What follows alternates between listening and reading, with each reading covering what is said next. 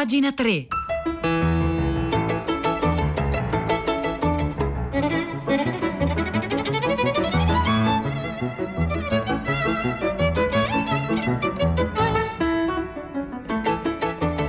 Buongiorno, un saluto da Nicola La Gioia, benvenuti a pagina 3, la cultura nei quotidiani, nelle riviste e nel web. Sono le 9 e 3 minuti di 5 secondi di, di giovedì 26 novembre. Noi oggi cominciamo come non vorremmo cominciare. Scriveva molto tempo fa Pierpaolo Pasolini, il calcio è l'ultima rappresentazione sacra del nostro tempo. È rito nel fondo anche se è evasione. Ora sono passati decenni, da allora il calcio è sempre meno quella cosa lì. Eppure un enorme pezzo di immaginario legato a quella cosa lì si è staccato ieri dal piccolo continente dei vivi. Ecco, Maradona, ci piacerebbe dire che Diego Armando Maradona è temporaneamente negli spogliatoi dello stadio San Paolo, a Napoli o al massimo della Bomboniera a Buenos Aires. Su ultimouomo.it, che è una bellissima rivista di sport online, c'è un articolo di Gianni Montieri che appunto fa capire qual è la dimensione anche extracalcistica di quello che è stato Maradona. Maradona è esistito davvero, questo è il titolo del pezzo che poi linkiamo sul nostro, sul nostro sito e visto che dobbiamo cominciare, cominciamo da qui. Maradona ci ha insegnato a sognare, scrive Gianni Montieri su ultimouomo.com. Era nostro, non del Napoli o della città, era di ciascuno di noi. Maradona si allenava eh, a Soccavo, un posto in cui potevamo arrivare in motorino, addirittura in bicicletta. Maradona per noi era diventato anche una unità di misura. A chiunque facesse bene una cosa, qualunque cosa, i complimenti sarebbero stati oh, a livello di Maradona. Se invece qualcuno avesse provato a fare qualcosa di difficile, di troppo complicato, gli sarebbe stato detto: Ma chi ti credi di essere? Maradona. Eravamo ragazzi, eravamo ingenuo, ingenui, era un ragazzo anche lui e giocava con noi, per noi. Era soltanto pallone o no? Ora mi pare chiaro, scrive Gianni Montieri, pescando nei ricordi, che la presenza di Maradona ci autorizzasse ad alzare l'asticella dell'aspettativa verso il futuro. L'argentino ci faceva vedere domenica dopo domenica che dal mondo immaginario a quello reale c'era uno scarto sempre più piccolo, eh, una soglia sempre più piccola da, da attraversare.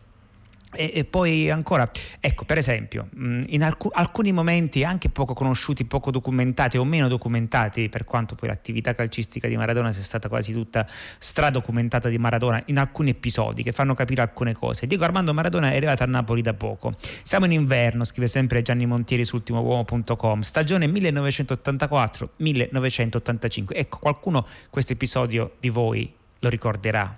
Quelli che non lo, che non lo conoscono, ecco, lo, lo, raccontiamo adesso. In una giornata di pioggia e fango, eh, il Napoli va ad Acerra, periferia nord del capoluogo, per una amichevole una amichevole organizzata dal calciatore Pietro Puzzone, che, quale, che, è nato proprio da quelle parti. Perché si fa questa partita? La richiesta di raccogliere fondi per un bambino malato. Su quella partita sono state dette molte storie. Quello che è certo è che Ferlaino, il presidente del Napoli, non voleva disputarla perché temeva che i calciatori e in particolare Maradona potessero infortunarsi. L'altra certezza è che invece Maradona con la partita volle giocarla a tutti i costi, pagando pare anche una penale. La partita si giocò, l'incasso ci fu, arrivò molta gente dalla provincia per vedere per vedere Maradona da vicino, tanti bambini, anche chi non poteva permettersi il biglietto al San Paolo.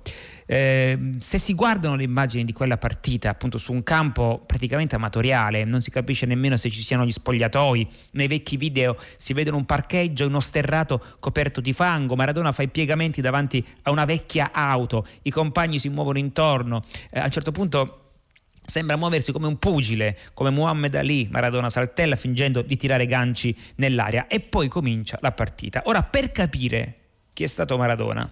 Bisogna guardare il filmato di quell'incontro, perché i soldi ormai erano stati raccolti per il bambino, non c'era alcun bisogno di rischiare, bastava giochicchiare e gli spettatori sarebbero stati contenti lo stesso.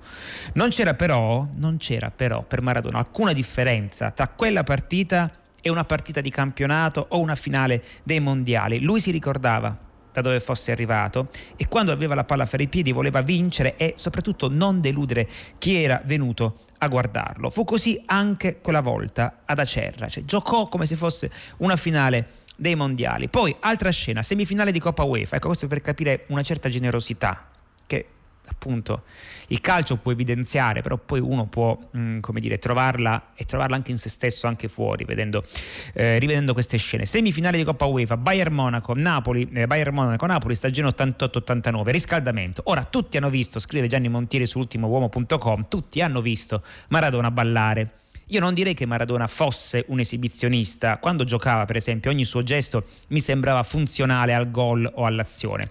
Allo stesso modo non si mise quel giorno a ballare palleggiando sulle note di Life is Life per farsi guardare dai tifosi. A distanza di anni mi sono convinto che lo fece per i compagni di squadra. Era un modo per stemperare la tensione di una partita così importante, era un modo per ricondurre tutto alla dimensione del gioco. Maradona balla, sorride ai compagni, palleggia di tacco, di ginocchio, fa ballare Careca, il Napoli quella volta si, eh, si qualificò. E poi appunto Montieri parla di un'altra partita, Inter-Napoli, prima trasferta della mia vita, era il 10 novembre del 1985, avevo solo 14 anni, arrivammo a Milano in, um, in treno, Maradona fece uno dei gol più belli, tanto bello che qualche anno fa ci ho scritto sopra quattro poesie, scrive Gianni Montieri su ultimouomo.com, Giordano si liberò di un avversario, crossò di sinistro, Maradona stoppò di petto e poi mise il pallone in diagonale alle spalle di Walter Zenga, tutto molto rapido, tutto lentissimo.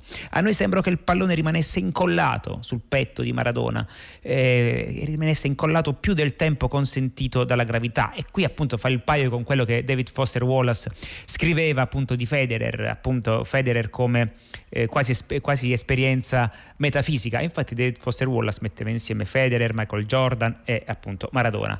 Maradona guardò Zenga negli occhi per tutto il tempo, questo dichiarò il portiere dell'Inter alla fine della, della partita. E infatti appunto il fatto di giocare anche senza neanche guardare appunto il, il pallone. Poi il gol del secolo, quello segnato all'Inghilterra ai mondiali del, dell'86. Ogni inglese, scrive Montieri su ultimouomo.com, sa che il secondo gol di Maradona valeva da solo tutti i gol di tutti i tempi. Ogni inglese può sempre raccontare che quell'azione l'ha subita, un po' come nella canzone di Fabrizio De André. È stato meglio lasciarci che non esserci mai incontrati e quindi è stato per l'Inghilterra meglio perdere da quel Maradona che da qualunque altro avversario. Non l'ho mai visto rimproverare un compagno di squadra per un passaggio sbagliato, l'ho visto sempre incitare tutti, l'ho visto rialzarsi dopo i falli eh, subiti, non c'era uno che pensava, non era uno che pensava per sé, pensava sempre per, eh, per, la squadra. E poi c'è il famoso gol alla Juventus, quello su punizione, tutto accadde il 3 novembre dell'85 tra poco da quel gol saranno passati 35 anni. La Juventus arrivò a San Paolo dopo aver vinto 8 partite di fila. Platini, prima della partita, c'era anche una certa sportività, una sportività meravigliosa. Ecco, se, se posso dire, ecco, sganciandomi un, da, un, attimo dal racconto di Montieri, anche nella partita in cui Napoli-Milan vinse il Milan e quindi vinse lo scudetto sorpassando il Napoli, tutto il San Paolo si alzò ad applaudire il Milan. C'è un gesto di civiltà sportiva che poi, visto come sono andate le cose negli anni successivi, bisognerebbe andare a recuperare. Ecco, Platini, grande sportivo in quel caso, eh, prima della partita disse a Galeazzi, il maschio Angioino è Maradona. Come nelle migliori domeniche di novembre pioveva. Intorno alla mezz'ora, secondo tempo 0-0, venne assegnato un calcio di punizione a due in area in favore del Napoli. La barriera della Juventus, ecco se andate a rivedere quel filmato lo, lo vedete, non arrivò mai ai 9 metri regolamentari. Dopo aver provato per un minuto e mezzo, quasi due minuti, a convincere l'arbitro inutilmente a far arretrare la barriera, Maradona si stufò e disse: Tanto gli faccio gol comunque. Ecco, quella punizione è leggendaria non solo perché fu segnata in quel modo, ma perché ancora adesso, dopo averla vista mille volte, non si capisce come riesca Maradona a uncinare il pallone in quel modo. Forse è meglio così. Le opere d'arte che ci piacciono non le capiamo fino in fondo. E questo appunto è un pezzo più lungo di quello che vi abbiamo letto, ma abbiamo letto il più, il più a lungo possibile è di, a firma eh, di Gianni Montieri e lo trovate su quella bellissima rivista di sport e non soltanto di sport online che è ultimouomo.com.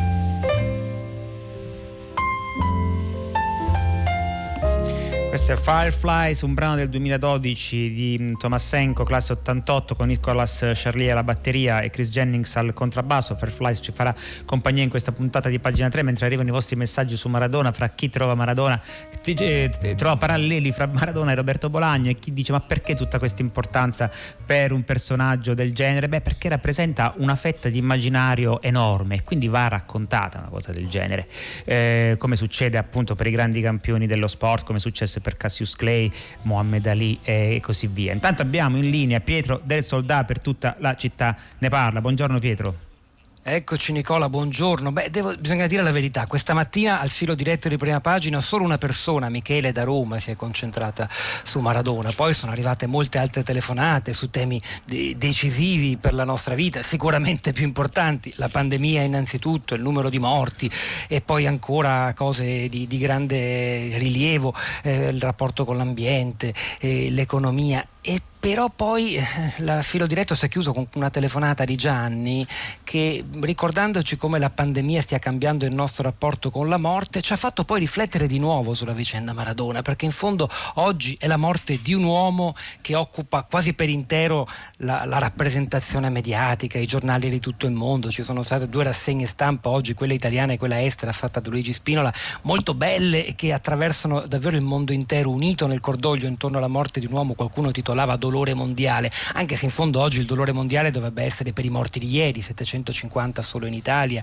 migliaia e migliaia, dobbiamo ancora fare il conto in tutto il mondo nelle ultime 24 ore. E noi proviamo a partire proprio da qui, cioè dalla importanza, dall'impatto, dalla eh, effervescenza mediatica intorno alla morte di un uomo nei giorni, nei mesi in cui siamo letteralmente assediati dalla morte di tanti, troppi di noi a causa della pandemia. E da qui proviamo a fare una riflessione anche noi, a tutta la città ne parla, non se ne avranno gli ascoltatori che vorrebbero parlassimo d'altro intorno a Diego Armando Maradona. Grazie Pietro del Soldà. Allora lasciatemi dire che le due cose non si escludono per niente. Cioè il dolore e il cordoglio per quello che succede nel mondo, per quello che sempre succede nel mondo, non impedisce di parlare appunto di un personaggio che ha fatto, cioè che ha acceso l'immaginazione generazione dopo generazione di milioni di bambini, per esempio. Che cosa significa una cosa del genere? Va, va, va indagata una cosa e va raccontata l'altra. Le due cose non si escludono. Come per esempio, a proposito di invece, ecco, passando a, a tutt'altro, ma tutt'altro. Era interessante per esempio il modo in cui eh, si, si, diceva eh, come quando Maradona arrivò oh, c'erano appunto i media analogici, oggi ci sono quelli digitali, le notizie rimbalzate in tutto il mondo attraverso appunto Twitter, Facebook e così via. E a proposito appunto della, di, di, quello che è invece il mondo delle notizie di oggi, cioè il mondo digitale, c'è un libro molto bello di Anna uh, Weiner, La Valle Oscura, sulla Silicon Valley, cioè sul, uh, su come eh, i giganti del, dei big data, dei big tech siano cambiati, abbiano cambiato faccia. Da essere eh, appunto libertari o liberal come si dice negli Stati Uniti eh, durante gli anni 70 e gli anni 80 a appunto diventare invece padronali oggi per come appunto la parola padronale può essere interpretata nel, nel XXI secolo. C'è allora un'intervista molto bella di Paolo Giordano, la trovate ancora sulla lettura ad Anna Weiner che dice che ha lavorato nella Silicon Valley e dice ciò che succede nella Silicon Valley ha poco a che fare con l'innovazione e tantomeno con la scienza. Con che cosa allora? Col marketing. Non so se l'industria sia nella sua fase matura, però le elezioni del 2016, e quindi si riferisce a Cambridge Analytica, hanno portato eh, al grande pubblico la consapevolezza di quanto potenti fossero queste aziende. Si è sollevata molta critica e parecchie persone dell'industria hanno assunto una posizione difensiva parlando di innovazione sotto attacco, persino di scienza sotto attacco, ma diciamo la verità, appunto, eh, nella Silicon Valley c'è parecchia ambivalenza rispetto al potere. Molti leader continuano a disegnare se stessi come degli outsider, ma in realtà la Silicon Valley è ormai alquanto, alquanto conservatrice e anche maschilista se appunto si pensa a quanto poco le donne ci lavorino e quanto siano anche qui, anche nella Silicon Valley, pagate meno appunto degli uomini. Il, sessisto, il sessismo nei luoghi di lavoro si manifesta in modi diversi. Nel mio caso, dice eh, Weiner, era soprattutto il sottotesto che fossi brava nel mio ruolo per via delle mie qualità emozionali, non di quelle professionali, che poi appunto si riversa anche sulle, sull'economia, ma, eh, sull'economia, sugli stipendi, ma soprattutto appunto sono una minaccia, rischiano a volte di essere una minaccia per il normale gioco democratico, eh, le grandi aziende e nonché appunto anche diciamo così manifesti in qualche modo della, dell'ingiustizia sociale. Il, il pezzo molto interessante, l'intervista molto interessante di Paolo Giordano ad Anna Weiner lo trovate questa settimana sulla lettura.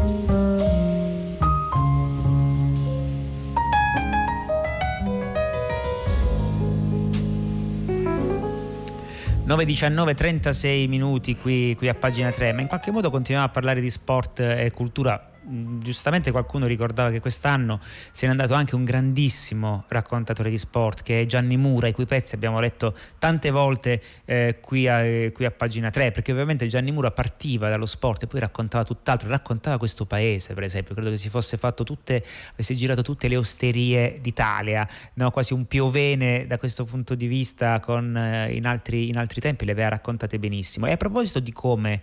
Eh, personaggi appunto dello sport, come si dice negli Stati Uniti, bigger than life, poi diventino come dire, oggetto di narrazione. Ecco, il più bel film di Owen, forse uno dei più bei film, secondo alcuni critici cinematografici, il più bel film di Martin Scorsese compie 40 anni. Si tratta di Toro Scatenato, ecco, altra storia di sport che diventa emblematico di qualcos'altro. E, ehm, c'è un pezzo molto bello sul Guardian di Gay Lodge eh, che poi viene tradotto in italiano sulla rivista eh, Pangea. Jake LaMotta in questo caso fu uno dei grandi interpreti del pugilato, incassava e colpiva con sprezzante potenza.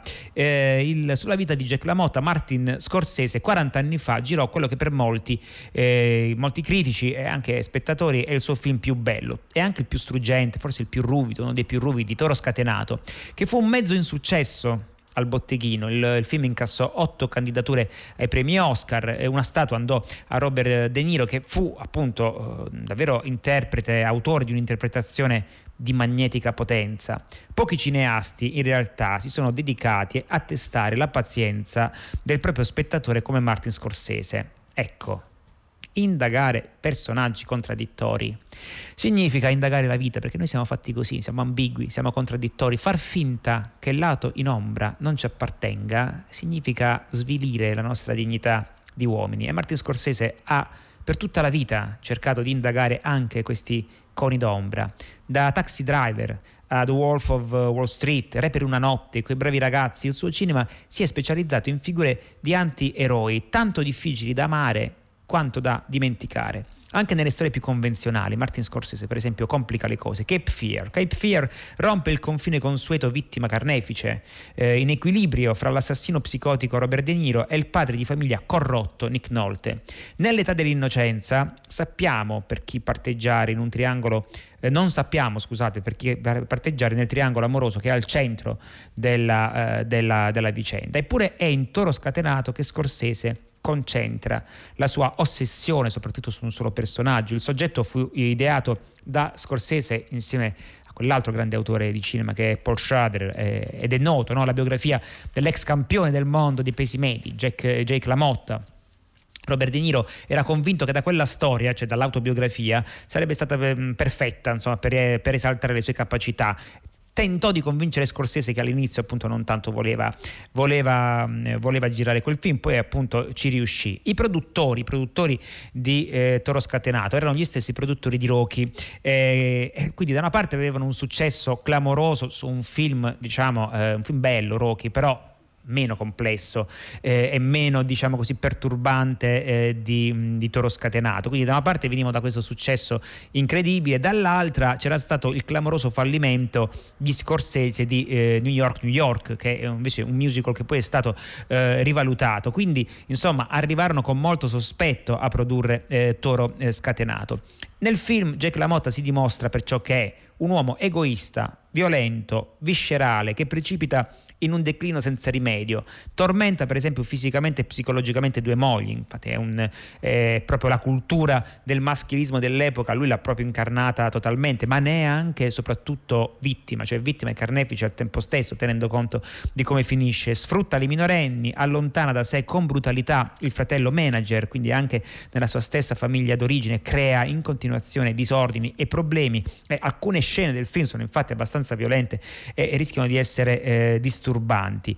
Eh, eppure, appunto, Scorsese fa quello che dovrebbero fare gli artisti in questo caso, cioè il fatto di evidenziare le colpe di Jake LaMotta va di pari passo col fatto di restituircene l'umanità.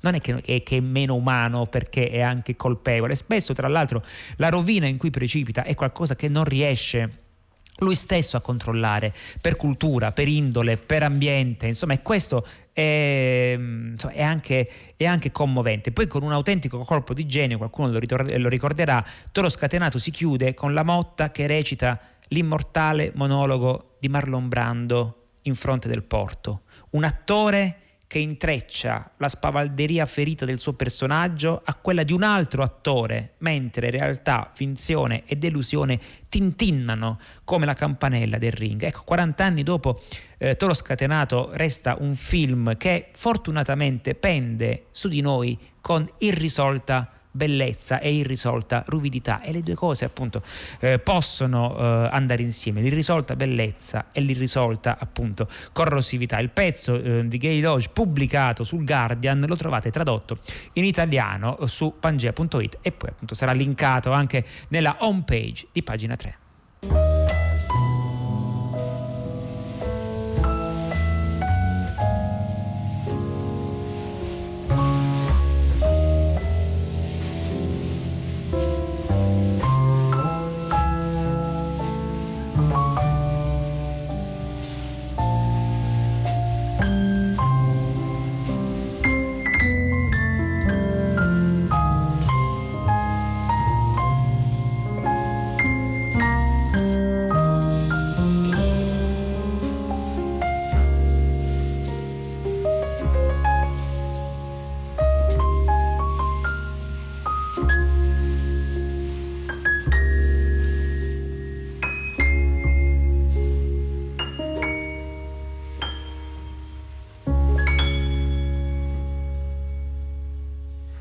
È Fireflies, che è il brano che ci ha accompagnato in questa puntata di pagina 3, mentre appunto leggendo i vostri commenti, tra commenti favorevoli commenti, e commenti contrari a, a, Maradona, sì, è un, è un, personaggio divisivo, ma i personaggi divisivi sono, sono interessanti e, e, vanno appunto raccontati come Jake LaMotta, come, come tanti personaggi eh, letterari. A proposito appunto invece di corsi e ricorsi storici. C'è un pezzo molto bello, qui invece arriviamo a parlare eh, della, della, pandemia, ma anche qui del modo, come dire, dell'interpretazione a volte, eh, ecco, dei, degli abbagli che a volte si prendono. Su The Vision, appunto, nel 1630 c'erano già i negazionisti della peste. Questo è un pezzo molto interessante che racconta, di Alessandro Mancini, che racconta, eh, ovviamente rifacendosi alla storia della colonna infame di Manzoni, come davvero cioè, questo è un po' sconfortante. Alcune cose non siano cambiate, non bastano eh, appunto tre secoli e più, quasi quattro, per cambiarle. 1630 a Milano, in città imperversava già da un anno una terribile epidemia di peste bubbonica che colpì diverse zone del settentrione, oltre al Granducato di Toscana, eh, la Repubblica di Lucca e la Svizzera, causando più di un milione di vittime su una popolazione complessiva di, di 4 milioni. Allora come oggi il rischio del contagio eh, e, de- e, la letalità della malattia vennero sottovalutati e si celebrarono lo stesso grandi cerimonie religiose, processioni con tanto di assembramenti che ovviamente contribuirono alla diffusione della peste fra la popolazione. Alla crisi sanitaria anche in quel caso si aggiunse quella economica a cui seguirono tumulti, scontri e atti di disobbedienza. Il popolo infatti sospettoso se la prese già all'epoca con i medici e con i presunti untori colpevoli di aver diffuso la peste per tornaconto personale e per oscuri interessi. Insomma, quelli che noi oggi chiamiamo negazionisti esistevano già 400 anni fa e a dimostrarcelo sono gli scritti e i documenti dell'epoca, quindi come dire, è inaggirabile, difficile sfuggire da questa evidenza. Ovviamente storia della colonna infame di Manzoni eh, che sarebbe dovuta essere inserita sulla prima edizione dei Promessi Sposi, Ferme Lucia, poi invece Manzoni ritenne che la digressione avrebbe, sarebbe stata fuorviante e la pubblicò successivamente e si rifaceva appunto la, la, la fonte principale, il saggio di Pietro Verri del 1777. Eh, alcuni passi dell'opera di Verri risuo- risuonano incredibilmente eh, sconf- in maniera sconfortante, familiari. Si evince che la maggior parte dei cittadini milanesi dell'epoca non voleva credere che la malattia fosse un fenomeno naturale, ma piuttosto un artificio malefico inventato dai medici a, scopro, a scopo di lucro. Quindi oggi si parla di 5G, di, eh, di complotti eh, strani complotti al di là del, dell'oceano e all'epoca appunto si parlava dei medici che eh, avevano generato no, il, il, mm, la peste per, per, riuscire a ottenere vantaggio e, e potere. Ecco, leggere Verri forse ci può, e Manzoni forse ci può dare una mano a capire quanti, eh, come sia appunto in noi, nell'essere umano, come sia fragile ecco, la capacità di leggere la realtà con un minimo eh, di razionalità lì dove la ragione dovrebbe essere applicata per salvarsi la vita. Il pezzo appunto eh, molto bello, lo trovate su The Vision e lo linkeremo a pagina 3 alla nostra home page. È tempo di passare il microfono a primo movimento, Arturo Staltri, io vi ringrazio per l'ascolto. Con me vi ringraziano Paola Brain, console, Piero Pugliese in regia, Marzia Coronati in redazione, Maria Chiara Beranec, curatrice del programma. L'appuntamento per pagina 3 come sempre è per domani alle 9. Un saluto, buona continuazione da Nicola La Gioia.